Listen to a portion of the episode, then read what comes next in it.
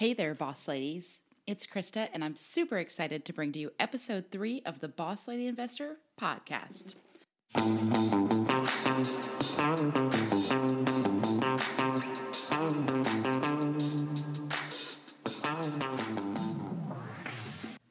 Welcome to this episode of the Boss Lady Investor podcast, where each week we focus on an amazing boss lady and the occasional boss dude and find out how they got where they are.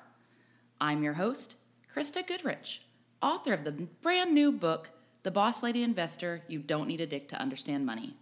I didn't come from money, but I did use easy techniques that come from understanding money to help me become a millionaire before I was 40 years old. My goal is to help you get there too. Each show, we give you easy steps to becoming financially free and maybe even rich. And while it may still be taboo to say you want to be rich, it's totally okay to say that on this podcast. So now it's time to sit back, relax, and get ready to learn from other boss ladies about the secret of how they, and now you, can achieve the financial life of your dreams.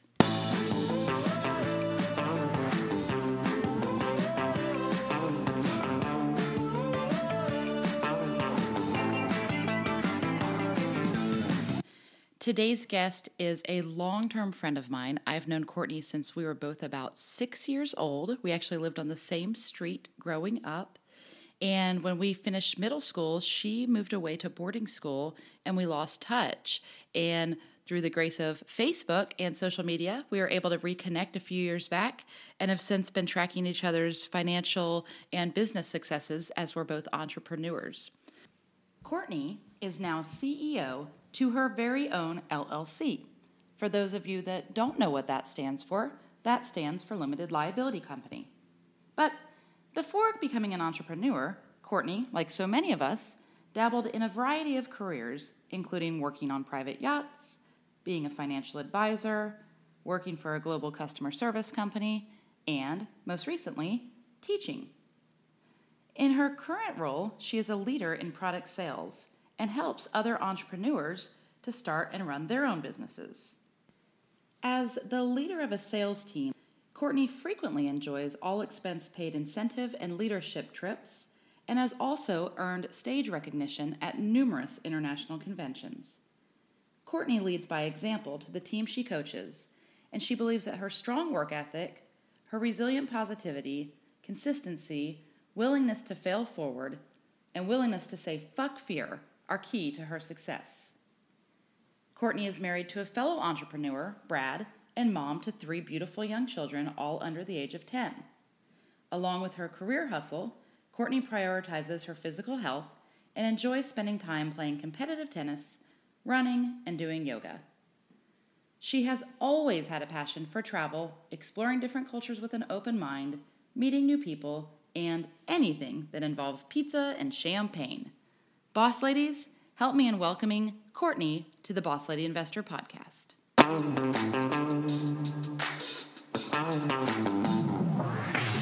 All right, so I've got Courtney Nein here with me. Um, as I told you, Courtney and I have known each other since we were just little young children. We were six years old, and in the last 35, sad to say, years, Courtney's grown to be quite the badass, as I told you in her bio. So she's here with me in Daytona, and we're going to talk about some of the things she's done. So welcome to the show, Courtney. Thank you. So Courtney, tell us a little bit about your background, where you started, um, before you started doing any saving or getting out of debt or anything. Just your where you started in school, what kind of college you went to, and all that good stuff. A brief disclaimer: This is Courtney's unique story. For information regarding typical results, please research Rodan and Fields IDS. Remember, everyone has their own story. And this is her unique story. So just keep that in mind. We're super excited to hear what Courtney has to say. So let's go ahead and get started. Okay, awesome. Um, well, I'm so excited to be here. First of all, thanks so much for having yeah, me. Yeah, thanks for coming. It's super exciting. I know yeah. it's so fun after 35 years, which is weird because I haven't aged at all. So um, you know, in my heart, obviously. but yeah. So obviously not. we got carded tonight. Yeah, we did get carded tonight. That is actually a true story. yes, but uh, yeah. Okay, so back. I mean, we knew each other from sixth till high school, mm-hmm. and I went off to boarding school actually, Quaker boarding school. Um, And was it an all girl boarding school or was it girls and guys? Nope, it was co-ed, and it was up in Pennsylvania. It was um, it was something that it was kind of my only option, and my grandparents were Quaker, so they were very excited. They had gone there. My dad had gone there, sort of the, a family school, so it was an option. Um, So for anyone that doesn't know, what is a Quaker? What is a Quaker? Yeah, a lot of people don't know. Yeah, no, Quaker. It's a religion. It's not the Amish, which is exactly A lot of people what assume that, most yes. people think it is. Um, it's really a lifestyle based on. I feel like it's more of a lifestyle than a religion. It falls under the Christian umbrella, but truly the root of it is equality. Okay. Um, it, believing in simplicity, equality, um, just everybody is equal. So we worship in um, meeting houses, and everybody faces each other. Somebody introduces it. You worship in silence, and Okay. people can speak their mind. Cool. And did they In a nutshell. Right, right. Did they develop the oats? They did not. I don't think they did. 'Cause they're But Quaker that's been oats. asked too. That like, do I have electricity? Did I grow up with electricity? Yeah. So, all right. Um, So you went to boarding school, which is super cool. I was just so you guys know when she went to boarding school, I was not aware because she'd moved um, out of the city we lived in, and then I saw her dad at a football game, and he said she was in boarding school, and I was like fascinated because I would have loved to have gone somewhere, go to school, live there. I was, as you were, advanced maturity wise above our years, so living away from our parents, we were both super independent, would have would not have freaked me out. So I was super jealous and envious, and um, so now I get to hear about it all these years later. So Yay. Yeah, and actually, I I know you said start with college, but I to me boarding school shaped me more than college Right. probably, or it just was such a big educational aspect. Um, personally, my growth personally. So I went from there to Lafayette College up in Pennsylvania. okay, and I got my bachelor's degree there. And then I moved from there to Rhode Island. Um, I met a guy, and I moved up to Rhode Island.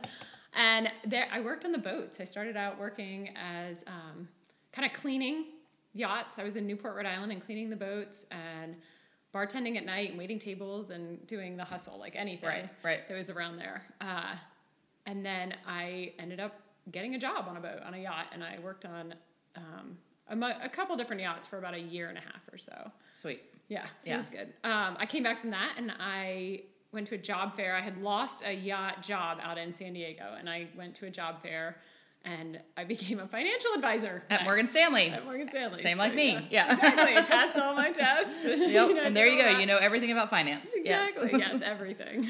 and taxes, really, just tax laws. yeah, yeah, exactly. So Uh, so I did that for a year, realizing very quickly that was not for me, but I was really excited that I knew, I learned a lot through that Yeah. experience. So I felt like I knew how to handle my own finances. I knew what was important and what to focus on from there. Right. Uh, and then I went back into corporate yacht, um, customer service, worldwide global customer service, and uh, met another guy and went over. Um, he was a yacht captain, so we went. He got a job overseeing on his boat. They were going to do a new build in New Zealand. okay, So I quit my job at the time and followed him to New Zealand and lived there for seven months. Uh, got engaged and got married in South Africa on the way back.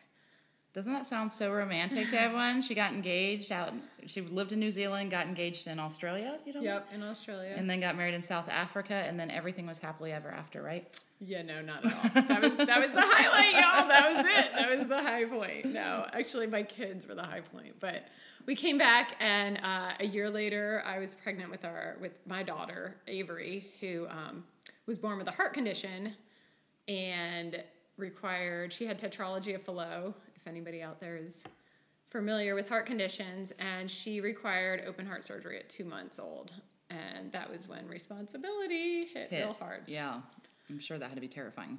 Yes, so that hit hard. Um, and then from there, you know, a couple years later, failing marriage, and I needed the yachting industry in 2008. Right after her, actually, right after her heart um, surgery, I got notice that she was born in 2008, in September of 2008.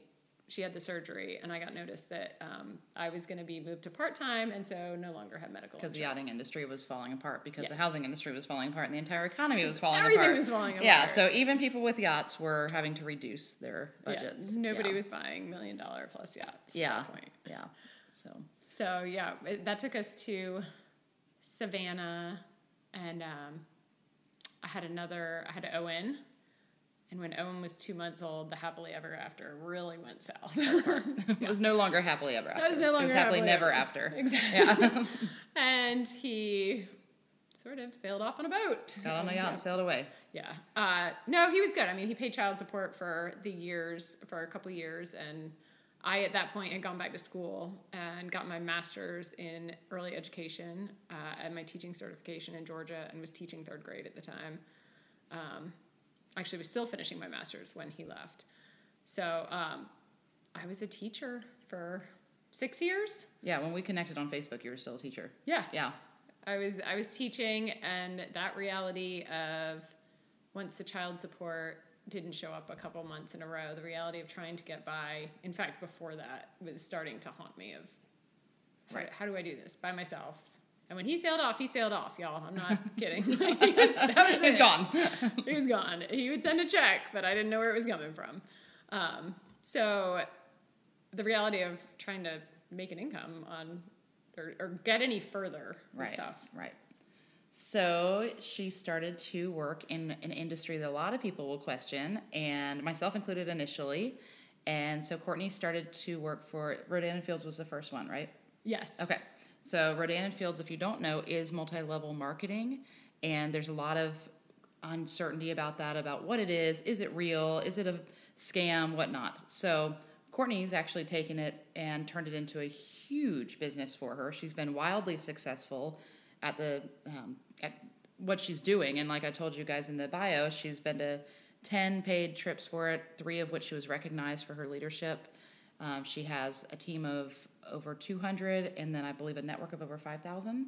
Is that right? Uh, we have, yeah, I mean, you're on uh, the network on a bunch of different teams. Um, so I think that's just like a, on an upline team. Okay. All right. And so she's turned it into an income where she was able to eventually leave her job and do her career as an entrepreneur and help other women become entrepreneurs, which is really cool. And I'm actually a client of hers as well. Um, so- Naughty. That's why she got, Yeah. I mean, obviously why I got carded. yeah, obviously. All the Rodan and Fields makes me get carded tonight at the restaurant. Um, so anyway, so but for someone who again, I didn't know a lot about multi-level marketing. I'd heard, you know, all the questions about it, and she really has given me an insight to, hey, this when you look at it, everyone is actually selling something to someone else. So the mm-hmm. structure of how it's done in her industry, they're taking away a lot of the different layers that cost you more money and really opening it up to people that are able to sell or good at selling, want some freedom of time, and by some I mean a lot, can control their own income. And she's done that with it. So I think that's really cool. So tell us about your journey with Rodan and Fields and kind of how that started and where you're at with it now. Sure. Yeah. No. And what your days are like being an entrepreneur. Yeah. Um, so yeah, it's actually interesting because I had all the same reason. I mean, I was like, oh gosh, no, this is not for me. This is slimy. There, you know, I just had all these, pre- All the things yeah, all the yeah. prejudgments All the about hear, it. yep. Um, but I trusted my cousin-in-law, and honestly, at that point, I, I didn't know another option. I was at a point in my life where I was Avery came to me and she wanted to do gymnastics and she was a, almost five at that point and I looked at her and I had gone to the state and I had chi- I had um, filed a child abandonment and with the state at that point or gone to them and said what can I do? I haven't had any child support in a couple months. I don't know where I don't even know how to get in touch. What do I do? And they told me a child abandonment case was what I needed to do and I didn't actually file it. I had been told that that's what I could do but if a check came I couldn't process it. And Right. I thought, what? This is crazy. Uh, so I opened my mind to something I was totally unfamiliar with. And I have come to find there are, there's a lot of, you know, it depends on the company, it depends on what, but the channel is actually brilliant. Yeah. It really is because it takes out all the advertising. It takes out, you've got this army of people that are doing the advertising, doing the talking, and so much of what we're doing now too with social media and the way that the internet, just everything has gone, it's word of mouth. And Right. it's who do you know? Who do you trust? Um, and it's the same as so much that you do. It's, you know, you you're build your network. building relationships. Yeah, and that was something I didn't understand about MLM was um, when you get into a group like that, it's you always hear, okay, well, go to your friends and family first, which everyone's like, "Ah, oh my god, not that. But I'm here to tell you that if you go to work for a giant financial service firm, I'll leave them all unnamed, mm-hmm. they're going to tell you the exact same thing, and there's just more prestige with working for a firm like that. I'm also guessing, and I don't know this, but if I'm a doctor and I'm opening a private practice, my hope is that my friends and family are going to come to see me first, and word's going to get out that I'm a good doctor. So it's really not any different than any other sales organization or someone trying to sell something.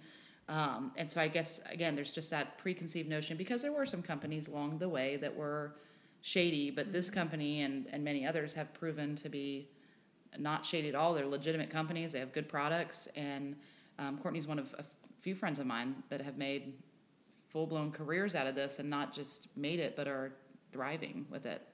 So no, yeah, I love that, and it's it's true because you would invite everybody to your grand opening. Plus, I feel like you want to do something that you believe in. Yeah.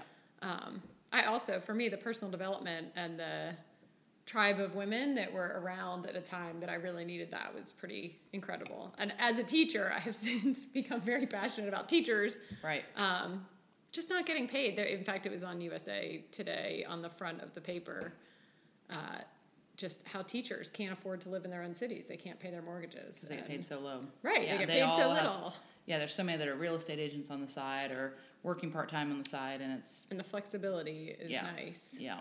So. Um, for sure. So, yeah, it was. I think it was seven months after I started that I matched my teaching salary or like my, my take home. Right. But I also realized, gosh, if I could put more than five hours into this right. on a weekly basis, because at that point I was teaching full time with the two kids by myself and, and legitimately, hustle, right? Yeah, yeah waking yeah. up early, trying to like pour a cup of coffee and stay up a little later. Right. Right. Um, but now, now it's become something that I just I mean the time freedom to me, as you know, as an yeah. entrepreneur, I work my tail off, I hustle hard.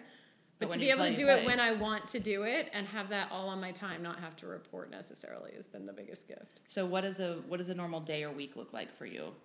Oh gosh, nothing's normal. There's no normal. There's no normal in the world of an entrepreneur. Nothing's normal, but right. Um, generic. This is my week, and you know how much freedom do you have and stuff like that. Sure. Yeah. Like I, I actually, my kids are on summer break right now. So I have three kids and they're all over the place. So I've adjusted my normal to waking up at 5:30 in the morning to try to get some work done before they get up. Right.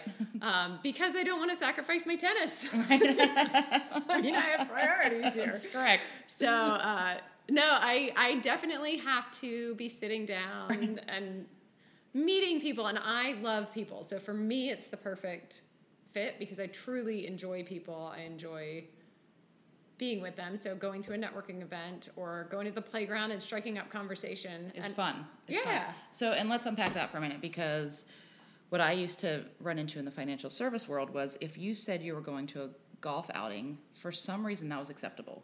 And that was a great way to network. And when mm-hmm. I would mm-hmm. say I was going to go play tennis, that you couldn't miss work to go play tennis, but you could miss work to go golfing. And so I, I'm glad you bring that up because this is a podcast for women. And for women, there's so much pressure to network the way men network, but that's not how we network. We do network on the playground. We do network at the tennis court, at the social events, at someone's bridal shower, at whatever. Like that's that's where we network. And I think there's so much overlooked on that that we what we consider socializing would be networking for men. And so I'm just really glad you pointed that out because that is probably where you get a lot of your sales are from the women that you network with in whatever oh, capacity. Oh, absolutely. Yeah. And and the better thing I think to me is that the the chance to connect with women. I've learned so much about that same aspect and so many I started a networking group at at the neighborhood that I live in, which is a huge neighborhood, but somehow had no networking. So I did a women um, landings, women, wine, and networking. Perfect. Yeah. And the amount of people that have thanked me because you're, if you're working and you're a woman, and maybe you're a mom or a wife, or but you're expected to do all these other things, hats. You're wearing all these other hats, and you don't have time for you necessarily. And then you're isolated. Like I haven't realized that because I'm out being a social butterfly. Right, right. but the amount of people that have said thank you for doing that, for creating this, because I really want to meet other women in business because it isn't something every woman can relate to or every yeah. person can relate to and there's all these male functions that are exactly like if we made a women's networking tennis event if you call it networking tennis suddenly again right. it's acceptable it's networking Um, but it is it is great to have the women in wine events that, or any kind of women events that we claim are networking. It is more creating social relationships. Right. But that network does. Yeah, we don't grow. actually have our cards. No, and half the time I forget my business cards. I'm like, I'm sorry, but if you connect with someone, then it doesn't matter, and they're going to do business with you. Um, so I, I like seeing so much of that in female entrepreneurs nowadays. So that's that's super cool. Okay, so let's talk about debt a little bit because um, when I put out for the world that I'd written the book, uh, the biggest response I got was that people wanted to learn about how to get rid of debt. So you went to college, and Courtney's grandparents paid for her tuition and books, correct? yeah. Okay. So a lot of you may think, oh, that's nice. She had it so easy. And that is nice. She did get mm-hmm. very fortunate that they covered that. A lot of people have grants, student loans, parents, grandparents, however your college is paid for. Outside of tuition and books, there's still room and board, there's still eating, there's still going out. So since your grandparents paid for your school, they probably paid for everything, right? And you didn't have to work or anything. No, my grandparents did not pay for everything. Um, they they paid for what was tax deductible, which was a very smart move on their part, which I learned a lot from. Like, and am still learning from that kind of decision making. Uh, but no, I that was all. That was what they paid for. I got a job as soon as I could. I mean, I got a job at Papa John's when I was 14. As Right. soon as I was able to, I was working. Um, but in college, I worked. I lived in the dorms my um, freshman and sophomore year, and my parents paid for the dorms because that was that was an additional. It wasn't part of the tuition. But I was responsible for anything above that, and I got a part-time job at Ruby Tuesdays and worked there. And actually, it was it was a little, you know, I went to a school where nobody worked, Right. necessarily. Not many people had jobs. But then by junior year, I wanted to live off campus. I also like to travel and I like to do more. But I have always been somebody that I like the hustle to do what I want to do. When I can see that direct correlation, I'm in for And it. you don't want to depend on someone else to control the strings. Right, Yeah. exactly. So by junior year, I had gotten a job at a local little um, pub, Porter's Pub. Anybody up in up in that area? But I got a job there, and I worked full time. I mean, I had a full time job there, Right. And I loved it because it became a part of my whole social culture too. Right. I enjoyed it. So for the young ladies that are in college and their parents have covered a portion, some, all of their tuition, room, board, whatever, that's not an excuse to not work. That is a nice leg up. But if you're looking for a life of entrepreneurship, that's the time where you have to start working. And do you feel like you learned a lot when you were serving um, as to what would be needed in the business world with relationships and dealing with customer service? Oh my gosh, yes, Yeah. so much. And that's actually a big part I feel like I have done. Cleaning toilets on the boats made Yeah. me realize. I mean, I, I feel like I have done a lot of service industry at all different levels that has me and I've always had a mindset that you treat the janitor the same way as you treat the CEO. You Right. everybody der- deserves the same respect and that's the Quakerism. Um, but it gave me a big respect too when I said no to parties and the the looks, uh, you know, how all of that Right, right. how all of that went. And I would say also that I put away money too at the same time. I mean, I knew to save So you're, from you're putting away money when you were in college? Yep, so I was saving money and I came out of college not only debt free, but I had savings. I had a savings account. So that set me up for future. I mean, in my early 20s, I bought my first condo Nice, um, nice. after working on the boats for for Right. a year. I had I had a deposit. I had you know, so I think it definitely taught me work ethic that lasted. Okay, so you bought your first condo, and then, and that was in Rhode Island. Mm-hmm. All right, and then, did you sell that and buy your next house, or what happened after you bought your first condo?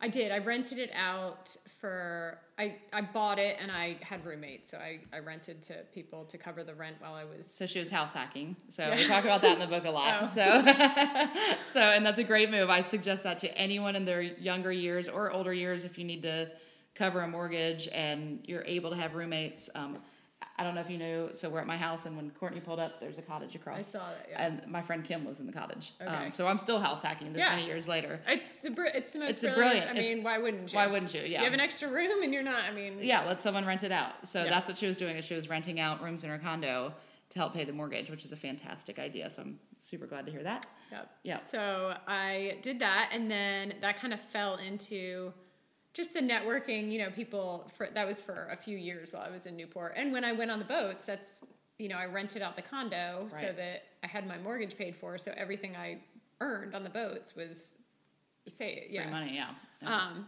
so that was easy. And then in New Zealand, when I went to New Zealand, I did the same thing. I had it rented. I rented it for a few more years, and actually, I ended up selling it to. After we got married, we bought a house and still had that to be rented, but then they wanted to buy it. Uh, So cool. Cool. I ended up selling it to the people that were renting it. Okay. And what year? Do you remember what year you sold? sold Oh in? gosh, no. Ish.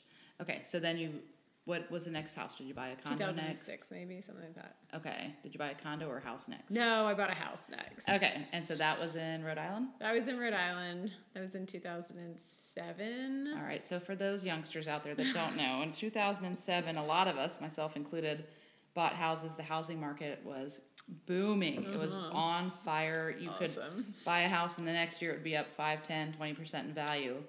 And then 2008 happened. And I'm not going to tell my story because I already have. So in 2008, so 2007, you bought your house for how much? Uh, almost 500,000. Almost 500,000. 2008, how much was it probably worth? Oh, it, I mean, 300 and Yeah. something thousand. yeah. So- 389. yeah. I mean, it and all of us at that time yeah, had the same just- situation. So, so the biggest investment you'd ever made is now worth a Yes. significant amount less. Significant amount less. So, less. did you panic? Did you throw in the chip? What what happened? Well, at that point, you know, as I said, I had gotten married. We had Avery, and then we were going to move to Savannah. And luckily, we were near, near a military base, so we could rent it out for a couple years. I panicked a lot in a couple years when the divorce happened, and he didn't even. He hid the divorce papers under the mattress, didn't show up for court or anything, so the house was mine. Um, and that's when I panicked when we had, you know, when somebody was renting it, they got caught, they got deployed to another, to Germany, and before Right. their three year lease, and uh, definitely lost money at that point. But I, I really, you know, I you, I've told you this, but I've, I've had, I didn't have a choice. I had to. I couldn't pay the mortgage at the time, Right. So I had to sell it for a loss and take out a loan on the loss. Right. So, so if you've read the book at this point, you'll know that I went through a very sad and similar story, and the way I handled it was very different. Um, so Courtney ended up paying the difference, correct? From what I understand, she, which is a more noble and more responsible thing to do than what I did. Let's be honest. Well, I was also divorced and Right, wouldn't she didn't have a s- my right. credit was an issue. That's all I had. Like it was, Right. there were a lot of decisions that had to be. Okay, so to unpack that that, sure? yeah, no, yeah, to unpack sense? that a little bit. No, no, that makes a lot of sense. So when when I was going through my foreclosure and bankruptcy, I had a significant other boyfriend at the time, my now husband. So we were able, when I say we, he was able to purchase a home that I contributed to, but was not on the loans, was not based on my income or anything. So yeah, we were. I was able to gracefully come out of that situation. Had Courtney gone the same route and chose what I chose without a significant other, she wouldn't have been able to buy a house, get an apartment. Her credit would have been screwed, and so she had to figure out a way to pay off this debt so that she wouldn't be stuck never being able to buy a home again. And so we do talk about that in the book of the decisions you have to make at that crossroad of where you at. And so I'm really excited to not excited because it's a terrible thing to hear, but but glad to hear that you figured it out. It happened, and and so you paid off debt on yeah. the house. Well, so- I just had yeah. yeah, yeah. So Over ex- yeah. So explain yeah. explain that like break it down so people understand like what when you moved away from the house, how much did you owe on it? Do you think about? When I, gosh, I'd have to look back, but it was thousands of dollars by the time I sold it. Um, So you sold it, and the bank gave you. So okay, so you bought it for five hundred. Do you remember what you sold it for? I don't remember off. Sorry, I didn't do that's my okay. research That's enough. okay. No, that's but okay. um, So- I know I was paying a ha- I was paying like a full mortgage basically on what my house is now, like eight hundred dollars a month or something to Right. to get rid of this. To get rid of this. but I wanted to get rid of it Right. as quick as possible. And you'd already sold it at that point, right? yeah. So, you sold the house I had and you taken out a loan to to sell your house. sell my house. Yeah. Mm-hmm. Yeah. Okay. So let's which go back to painful, that. which was painful. Which was super That's painful. super painful, but that- at but the that time, explains child it. support was being paid, and Right. and when they because he didn't show up, and you know he was paying what the highest child support you would you know they're like ask for this because he's gonna rebuttal and Right. and for a while he was working and he made a great salary as a yacht captain so Right. So he was paying for a while. So okay. So she sells her house, and there's a balance owed. So for Yeah. those of you that don't, don't understand, she had a mortgage on the house, and when she sold it, she owed that entire mortgage back. Because the market had tanked so bad, she had to sell it for less than the mortgage was. Right. So then she had to take an additional loan just to cover that mortgage so that she could sell it. So those people could have the title free and clear. And then now she's got a loan on a house that someone else lives in and owns. And she paid it. And it took Right. you probably years. yeah Yeah, years. And you didn't die. I did not You didn't starve to I death. just paid more no Your children didn't get sold off to slavery. they did not So you went through a really hard time. It was, but it was also something like you said that I had to sit down with. I mean, I was. I feel like I was responsible with, and I asked for help. Mm-hmm. That's a big thing. Is like I am willing to ask for. I asked for help uh, with my dad and with my, you know, uncle who does tax it. Like, what is the best? Because I got a big tax gain from Right. that big loss. But um, what's the best option? And because of that, it would be so long and I was completely on my own. Like you said, I couldn't rent. I Yeah. couldn't buy a car if I needed one. I could I basically wouldn't have been You able would've to do yeah, yeah. anything on a teaching salary. Right, right. Um and I again I had savings. So I blew through some of that to put Right. towards Right. All right. So when not all this is going, no, it's not fun, but it happens, and it's and again, the that was uh, about how old were you? Well, that was right after the divorce. It was like So in the first year of the divorce. So a little older. Yeah, 33. Okay, so 33 years old, you haven't done anything, been financially only been paid, responsible, yeah. And then all of a sudden this burden hits, and it could, and so many people would have taken this, and it would have set them back into a mental spiral that I'm never going to make it out. I'm just going to teach forever. I'm going to, but you didn't do that. You took it, and you were like, I'm going to pay this off, and I'm going to move on, and I'm going to make my life successful, and that's what you do with everything, and that's what I notice on Facebook about you a lot. thanks. Yeah, so. So that happened. So that means you probably don't invest in retirement plans, right? Oh no, I absolutely have a retirement plan. I've Okay. never, yeah, and Yeah. I still max that out. And so when this was all going on, were you still investing in your retirement? oh plan? yeah, yes, Okay. I was. And so, um, do you feel At like Morgan Stanley. At I mean, there you go. as a financial advisor, didn't you learn that compound? that- yeah, effect? you have to. Yeah, the compound interest. All right. So this house debt, you got it paid off. You paid it month by month. Did you have to take any extra? And I did take a lump sum out of my savings. Like I did okay.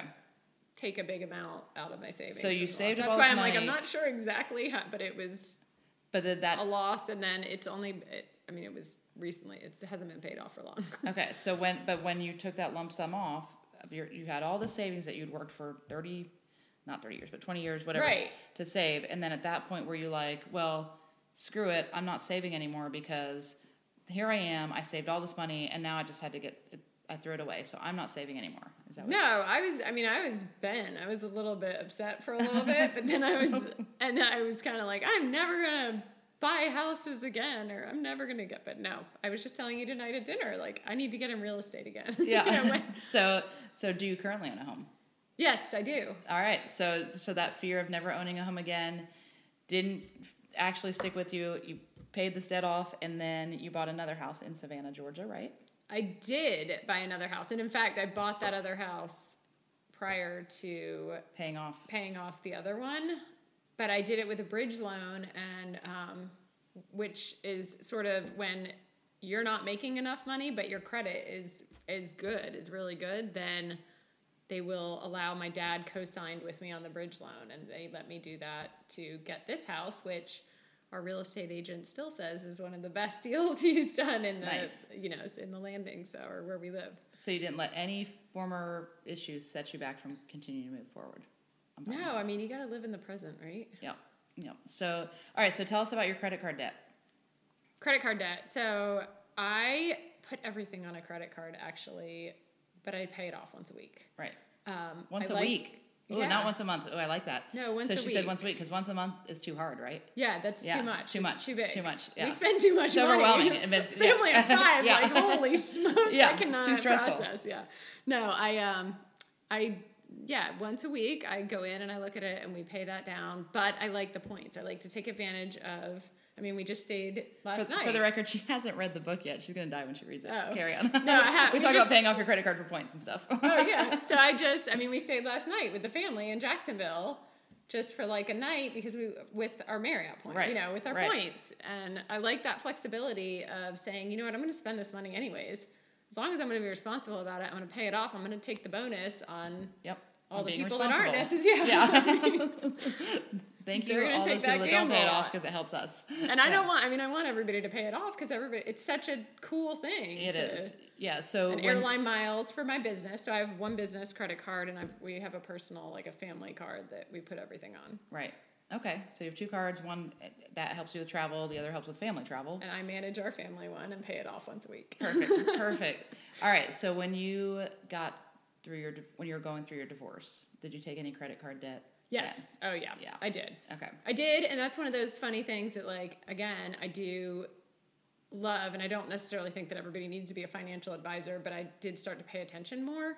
Um, kind of that, oh, look, I have control of this, or there's all these different things I need to to be aware of. Like awareness is huge, I think. So with the credit card debt, I put things on my credit card that I could have paid cash with, but at the time I wasn't sure when, if I would ever get another check, or how that was going to work. So yeah, no, I definitely. There were times when I had more debt. I was not paying it off once a week. Right. I was paying what I could. I was paying that awful interest rate that I Oh, never so wanted horrible. to pay. Yeah, it's so horrible. so bad. But um, as soon, I mean, that's that's when I looked for a for a side hustle. That's when I'd rearrange things. Um, And so, as an entrepreneur with a side hustle that was in multi level marketing, these are all very scary things for so many people. How much credit card debt do you have now? no, None. oh no. Yeah. Yeah. No. So now you're. I mean, it depends on, on what, the way. what yeah, they yeah. did on the way home. yeah. But So- no, on a no on a ongoing basis, no. So you're 40 years old. You have no credit card debt. You're investing in your retirement plans. You've got a house that you're working on paying off. So do you sleep well at night? And you've got a job that gives you flexibility and freedom. I sleep great at night. And when you were in struggling or when there's difficult situations and money wasn't right, did you feel like it was sleeping wasn't as good? I did, but you know what? I I don't know. I believe I, I have always had a belief that like I'm gonna work it out. You're gonna figure it out. I'm gonna make it. I'm gonna make it happen. Like That's- whatever it takes, I'm gonna go get another job. You know, there were times when I called up my husband. My I was pregnant, working as a bartender. You know, Right. and, and teaching, and or I my cousin gave me side work to do at home. Like I feel like. You can there- always find yeah, something. there's a way to figure it out if you want to figure it out. That's why I worry about so much with the the girls that I talk to that want to be entrepreneurs or they want to be out of debt, but they also want now, now, now. Like, I don't go and buy Coach purses. no, Yeah. you Never. and I. We're just not those people, and that's fine if that's your thing. Like, I like boats. We've talked about that. Mm-hmm. Um, I really, really like boats, but I only buy a boat when I can afford it. Yeah. And if you looked at my lifestyle, you'd think, oh, she should be able to afford a boat right now because it looks like that. But until I have the cash to buy a boat, I don't buy a boat. And I think it's so fun to hear from someone else that, like you said to me, and what you wrote to me, like, I'm not, if I can't afford it, I'm just not going to buy it. Well, that's a big thing. So there were a lot of like cutbacks too. That I mean, I cut my cable, I cut eating out ever, and you know, th- there were t- I didn't do the kids didn't do activities. We went out and played at the park. we they don't have new clothes. I got hand me downs. I got hand me down uniforms. I found I go to the second hand. I have no problem. Like my favorite clothes are from Walmart. Like, Right. I. Right. Just got, um, and in fact, funny, I just I just earned an incentive from RNF, which I've, it's my fifth or sixth time earning a thousand dollar Nordstrom shopping spree. Nice. You better believe I'd never set foot in a Nordstrom the first time I won it. And this time that we were in Jacksonville and they have one, and we went and we got school shoes and we got Brad black shoes because I can use that money that would have been spent on those items that are necessities. Like Right. you have to have all gray school shoes, you know? right, right. To travel, which is my passion. Like Right. I want to do things. The experience is what I really love. But the same, I mean, there's creative ways to Make everything work. manipulate everything in your favor if you're willing to do the like work. If that Yeah, makes yeah, no, no, it is. It's even like with the credit cards and stuff. Like, Yeah. you have to manage all the different things. And we had over Christmas we'd done some stuff with credit cards that we didn't even know we had a thousand dollars towards Amazon. I thought Santa Claus came to me, and it, we still have six hundred ninety-five dollars of it, and it's been since December. Most people you know, if they had a thousand dollar Amazon credit, that would last a week, Yeah. maybe, you know. But I think it just becomes a habit of, if I can't afford it, and like, yeah, if if something happens where if someone gives us a Home Depot gift certificate or something, we're like, sweet, and we buy something we need, Mm-hmm. not something that we want. And then if we have excess to buy what we want, that's fun, you know, like that's cool. So yeah, Right, and we treat ourselves. I mean, I feel like all the time we're doing fun stuff, or it's not. I don't feel deprived. no, not in any way. But that's funny you say that about the Christmas because we I've paid for Christmas always through even in the toughest times through points right. until this is the first year we switched to um, to doing hotels to doing Marriott because that was how I needed to ensure that I would have money for Christmas was Right. to put everything on the credit card throughout the year Right. Right. so that then that wasn't like a big huge expense Right. It was something that was manageable. Yeah. Right. Yeah. But it's I think it's super important also like you and I are successful, we're financially successful, we're emotionally and spiritually and mentally and physically successful. And but we also aren't um, I talk about divas a lot and I'm, I'm sure like in tennis you're a Come on tennis now, I just got into my but I say we all got a, we all have our own inner diva. So you're probably not going to buy a Walmart tennis racket. Just a guess. I did just buy my first tennis racket ever. So I just took hand-me-down tennis I, well, But yeah. full disclosure, her dad was in the tennis industry, so Yes, she had a little bit of an. He in. had it, like- but, but, no, I know what you mean. yeah, so in sure. certain things you're gonna buy. travel or experiences. Yeah, my, experiences. Like that's my diva. Like I Yeah. will go out to dinner and pay for. Like I don't even think twice about it. twice Yeah. about it Yeah. because I'm with. Like those are experiences are definitely. But it's mine. limiting it to so when you have we all have our inner diva and you've got to limit it to the certain things that, that are really important. Like Mm-hmm. if I'm like, oh, let's go out and buy the you know a thirty dollar bottle of wine, which I'm guessing you and I both are like, oh hell no, we're not doing that. Like Nine dollars, and I feel like I'm big Yeah, night. woo! You know, I've just moved up from the five dollar bottles, not but a few years ago. so, um, you know, but it says that controlling that every day. Like I don't go through Starbucks five times a day or one time a day. If I go to Starbucks, it's a treat. It's a special event for me. Um, it's or a business meeting. Maybe someone wants to meet there, and so I'll do Starbucks for that reason. But most of the time, I'm brewing my own coffee, and you Me know, I- yeah. yeah, and, And I eat at home. I eat at home. I I mean, unless again, unless Yeah. it's a business meeting or you're meeting somebody out or something. Yeah, we, well, we were talking at dinner, then saying we, we all, and uh, my husband was there at dinner too, and we were all talking about how we pack our lunches and we eat, you know, sandwiches for lunch, and we could, again, by all standards, afford to eat anywhere we wanted for lunch, but that's not how you keep that standard. I was gonna say Yeah. I wouldn't have this. Yeah, no, I Yeah. definitely wouldn't. And breakfast, lunch, and dinner. I feel like that's I budget. Like I we have a budget, and Yep. if I've gone over this much in my budget, then You have to cut it out somewhere else. This, but yeah, Yeah. for sure. I think that that's a super important. Yeah, I think that now, again, the younger generation, and we were all the younger generation at some, some point, but we all want now, now, now, now, now. We want immediate gratification, and it's worth the wait. Like if I can't, if I can give any bit of information to people, it's worth the wait. Don't just blow it all now. Um, okay, so you've created this business. It's going awesome. Um, if you want to follow her on Facebook, it's Courtney Neen. Um, It's nine, but well, I pronounce it wrong, nine. But if I say nine, you're going to spell it N I N E. So Yeah, the way I pronounced it- it, was phonetically better. pronounces it. I know. N E I N. Uh, But you can follow her and see the different things that she does and the different awards that this, and just see that this is a true live. Um, well, it's not live; it's being recorded, but um, podcast, and these it, it- this is a real person. So when you, at the end of the day, when the business is done and you're ready to start pouring your energy into giving back, what do you want to do? What where do you want to go with that? Well, I will say one of the reasons I do the business and one of the reasons that I work so hard now, I feel like I, I hashtag myself pinch me life all the time because I feel like I am living this pinch me life. I get to be with my kids. I have this balance. I'm I've worked really hard at being like spiritually, emotionally, you know, I do a lot of personal development, but I am happy. Like I am happy but I want to pay it forward. I want to give back. So that's ultimately, I want a legacy. I want a school in Africa. I want, I mean, I really, and we do a lot, the kids and I do a lot right now um, they do them. I'm trying to get little entrepreneurs. We do Right. lemonade stands and you know all this. All the things. But um, right now we have a pile of backpacks that we're stuffing for. But I feel like to me, service and giving back, and I know that's you too. That's your heart too. yeah. Yeah. Um, it's not the coach first or the you Yeah. know, it's, Yeah. it's how can I make other people's lives better by being a part of their life is hugely important to me. Um, And I think so, I talk about that money is important and not necessarily having a lot of it, but for I think what you and I want to accomplish on the grand scheme of things, it does take money to get to Africa and mm-hmm. help children and build wells and get clean water and all the things that they need.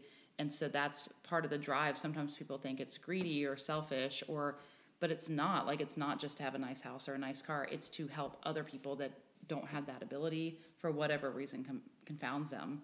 So That's so interesting that you say that because I also held a lot of guilt. You know, when you you talk about my grandparents paid for tuition, and I held so much guilt because the boarding school, which I talked about, I lived as a minority on a hall for a year, and it was that Quakers are very much into the equality, so they have a huge scholarship fund. right. And it was the first time I had ever been around people that said that I was the minority. I mean, I was not only the only white, but I was like economically like in a different place. And it was such an interesting. I just listened for a year, and that year of listening led me to so much, but it also led me to a lot of guilt. And I always had this guilt of like, ugh, I think I have to hustle harder to prove that like I have a work ethic, even Right. though I have money. Like even though there's money and I got my tuition paid for, that kind of thing. And um, I feel as though at one of our conventions, um, a guy from TPG who sits on our board got up there and he said he kind of released it all when he got up there and he said, "The more money you make, the bigger impact you can have." Correct. Correct. And I love that. And he's so right. The more I want to chase right now, I've got what I need, and it's pretty simple. It's Right. not. I've got like my. we could end it right now. Like call it call it a day. You could go back to the teaching job. Everything's situated right now, and you could have a decent retirement and live. But that's not enough. Like. No. you want to give more to the world, not to just yourself or your children. And that's not going to come from yeah, the lemonade stand. you know, the small little, but it's so so. That's really what drives me right now, and to give it back to teachers that are doing, you know, to people that want it all, or Right. women too that want to wear all the hats and right. be able to, and have the time freedom. I think of everything, but yeah. Cool.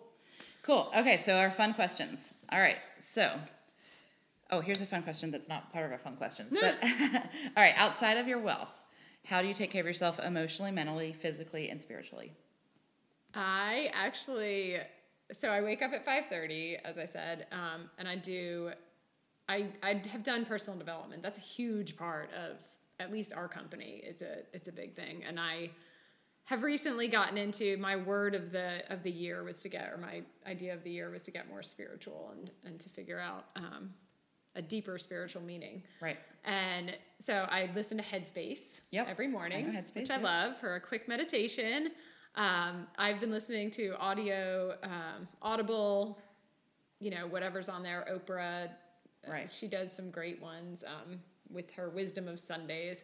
So I listen to that as I'm making my coffee. I drink my green juice, my greens, amazing grass greens, and then I always I keep a grateful journal. Do you do that? Mm-mm. Oh my gosh, I'm terrible at journaling. I journal through my books. all you have to do is five things every day that you're grateful for and be like super specific, not Okay. as though I have, you know, I have Life a house or I yeah. have like very specific. And that has made me, and I've been doing it with my kids at dinner. We sit around and we do grateful, what they're grateful for too. Okay. And I feel like it's changed the whole mentality of the way the kids are thinking. So the whole day they're thinking about what are they going to get to say at the end of the day for, For what, they're, grateful, for. Yeah. So instead of thinking, what am I not getting? It's all about what do I have? Like, Oh, what do I not Yeah. have? What do I have? So I feel like I start my day by writing, and it's usually the day before, but it's like, you know, Owen came up and gave me a hug, Right. and, you know, out of the blue, or it's very specific aspects. Some days it's like the heat of the coffee in my cup and my Yeti, you know, Right. or,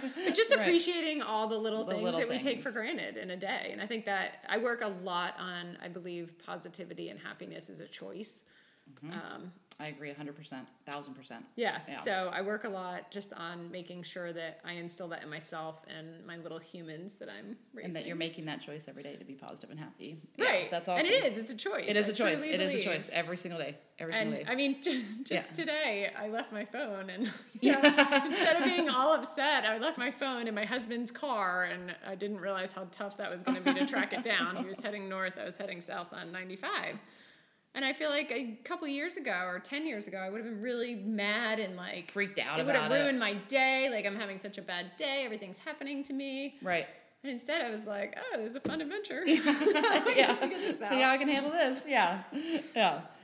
All right. So five fun facts, and it doesn't have to be limited to just one person per an- or one thing per answer. So, woman, women that you admire the most. Oprah. Yeah, she's pretty I badass. love Oprah. Yeah, She's my yeah, she's my top probably. she's number one. Um, all right. Favorite self help book. that one's not just one. I and I didn't used to listen or I I more listen. I listen. I listen as well. But um, yeah. anything Brene Brown, Jen Sincero, like How to Be a Badass, Yep. Badass with Money. Yeah. Yep.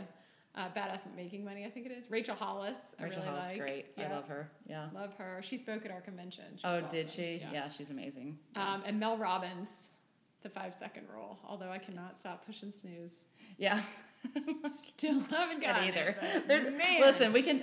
There's so much self help out there. You can Yeah. only pick so many of them that you have to do. You know. I still love her, but I cannot do it. yeah, yeah, I know. And you 5:30 people like Rachel Hollis is a 5:30 person too, and I'm like, feel like my days go really later than everyone else's. I'm not a 5:30. I'm a 7:30, but I work later at night. I feel like. Well, all my people are up by seven thirty. yeah. So I have, I, I, need like that little bit of time before anybody else needs me. Yeah, when when Tiana was little, yeah, when I had little people, I got up earlier. But now I don't have little people, and I Yeah. the sun, I wake with the sun. It shines in my room. Mine's new. It's only been. I mean, it hasn't been. It's been like less than six months, but it, I feel like it's changed. It a does. lot. It, and it's nice to have It's that me start. mentally. Yeah, yeah. Um, all right. What's your favorite hobby? I think I know this one. Oh Uh, no, I don't. Oh, I well, I mean, travel is a hobby if that counts as a hobby, but tennis and cooking, I think, are two. And I don't cook anymore, but Oh, you should. you know, I was a chef or cook on the boats, and I loved it Right. when the little people are older. And so Courtney and I played tennis together growing up, and we were neck and neck for a while. I felt like, but then she pulled ahead, and so I've always been a Nah, little we should have brought racket, yeah. No, we should. No, we should not have because that would just be a failure, and I don't. No. Don't Yeah. fear a failure. Oh, no, no, Failure's she doesn't want me to feel failure from her. All right. So, what's the last thing you did for fun? Um, God, every day I make sure I do at least a couple things for fun. There's never a day I go to sleep and there's not fun. Today, uh, I mean, chasing my husband down. No, but no, we, uh, we brought the kids to Top Golf. That was so much fun. Right. Yeah. You and so Colin were saying. I've never been to Top Golf. Oh my gosh, Yeah. you have to. You would love it. You're competitive. It's so. yeah, I've heard it's really fun. All right, cool. And then bucket list item. What's one thing that's still left on your bucket list item that you haven't checked off yet? Oh, there's a ton. I mean, my bucket list is huge, but the one thing that I am so excited to do is bring the whole family to Africa. Yeah. That's yeah. my main like Do you want to go to South Africa? Are you going more Congo? No, I want to go Kenya, Tanzania. Kenya, Tanzania. That's where I spent time when I was in college, and Cool. that's like the. I mean, everywhere over. The, it's just the eye opening. Yeah. For those Um, of you that haven't been to Africa, it's absolutely. Both of us have been, and it's fantastic. It's the most amazing, magical place on the planet. So Yeah. Yeah. And I think too, you you know, so many cities. It, you don't see. Ju- it was just such a reality check to Yeah. me. Just like a. Wow. how how is, different it is. Yeah. Yeah, we have no concept. So, all right, this was awesome. I hope you had fun doing it. It was She- so Courtney fun. was a little nervous coming on. I told her don't be nervous. terrified. No, terrified, not terrified. Is she not amazing? I so enjoyed reconnecting with Courtney and having her on the podcast and learning her story. It's so fascinating and so interesting, and I'm so proud of her. I hope you guys enjoyed hearing what she had to say as much as I did and got some useful tips out of it. If you did enjoy this podcast and want to learn more money tips on how to get out of debt, start saving, start investing, retirement plans, and more, then my brand new and first book is available on Amazon. It's The Boss Lady Investor. You don't need a dick to understand money. I'm really proud of the book, and I worked really hard over the last year and a half to jam pack the book full of useful information. I hope that you'll consider purchasing a copy for either yourself or an important boss lady in your life. And if you happen to do so, thank you in advance. I love you for it. If you would give me a review, as that's how we help get the word out to all the other boss ladies in the making out there so that they can start to live the financial future of their dreams. I look forward to talking with you guys at our next podcast. But until then, keep learning, keep reaching for your dreams, stay amazing, and just know that regardless what challenge and what obstacles you may face, I believe in you. Because, boss ladies, you got this.